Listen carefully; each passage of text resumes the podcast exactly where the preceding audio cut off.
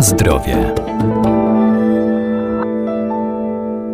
Ziołolecznictwo jest jedną z najstarszych znanych człowiekowi metod wspomagania organizmu. Dzięki bogatej zawartości wielu cennych składników rośliny zielarskie mają szerokie zastosowanie w medycynie ludowej czy w przemyśle kosmetycznym. Rozchodnik ma szczególne zastosowanie w zranieniach, obrzękach czy przy ukąszeniach owadów, zaś skrzyp polny ma właściwości antybakteryjne i przeciwzapalne, reguluje też przemianę materii.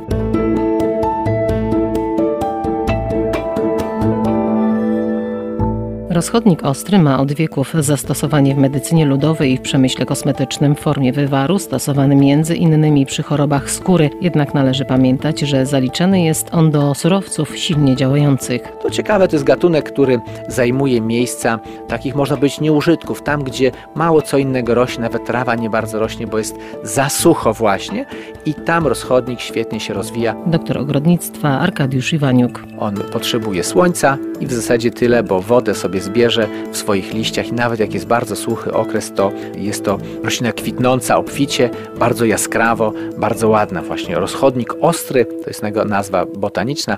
Być może ta ostrość to nie tylko od koniuszków liści, które są niejako ostro zakończone, ale też taki ostry kolor wyraźny żółty. Jest to gatunek zielarski. Jakież ma właściwości?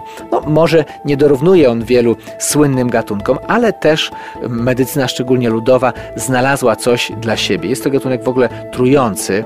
No, gdyby nie był trujący, pewnie byłby masowo zjadany i nie ostałby się na naszych terenach. A jest on przede wszystkim jako gatunek trujący, jest lekiem przeciwko kurzajkom. Stosowany jest właśnie na takie te dolegliwości ze względu na swoje takie, nawet można być lekko toksyczne właściwości. Smaruje się rozchodnikiem kurzajki i one zamierają, znikają. Jest to środek naturalny pozbywania się tej dolegliwości. Ta szczególna właściwość kwitnienia nawet bez wody wykorzystywana była w takim, można powiedzieć, w zwyczajach ludowych. Otóż z rozchodnika pleciono wianki lub wplatano je w wianki, te rośliny, więc mogły kwitnąć jeszcze kilka tygodni, a nawet miesięcy po tym, jak zostały zerwane i powieszone gdzieś na ozdoby w izbie czy przed domem. Na zdrowie. Skrzyp polny to bardzo znana i popularna roślina zielarska. Działa moczopędnie, uszczelnia naczynia krwionośne, wzmacnia również włosy, skórę i paznokcie. Odwary z ziela skrzypu stosuje się m.in. w stanach zapalnych dróg moczowych i kamicy, a także przy zaburzeniach przemiany materii. Przede wszystkim skrzyp jest gatunkiem, który pomaga osobom cierpiącym na dnę moczanową. On ułatwia usuwanie nadmiaru moczanów z organizmu, a jednocześnie nie jest jakimś mocno moczopędnym środkiem, czyli tak właśnie działa łagodnie, szczególnie w tym schorzeniu. Podobnie też może być stosowany przy kamicy moczowej, gośćcu, jest takim środkiem właśnie łagodzącym różne objawy, ale między innymi też działa uszczelniając ściany naczyń krwionośnych. A więc jeśli są problemy z żylakami wewnętrznymi, żylakami odbytu, wrzodami żołądka, o wrzodzeniu okrężnicy czy dwunastnicy, a nawet jeśli pojawiają się zbyt częste krwawienia z dróg oddechowych, z płuc, z nosa,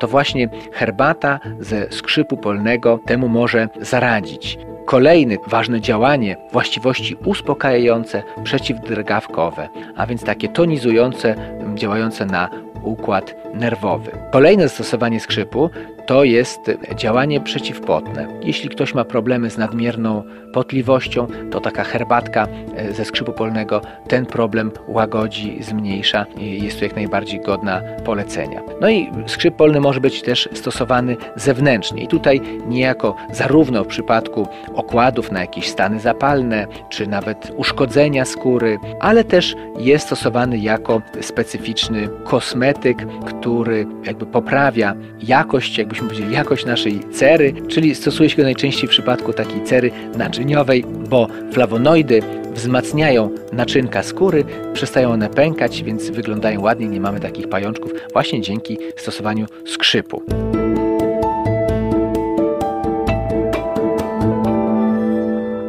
Rośliny zielarskie wspomagają nasz organizm, należy jednak pamiętać, że zioła trzeba stosować z umiarem, zwłaszcza jeżeli są używane w celach leczniczych. Najlepiej ich zastosowanie i dawkowanie skonsultować z lekarzem. Szczególnie dotyczy to roślin trujących, które nieodpowiednio stosowane mogą spowodować szkodliwe skutki uboczne.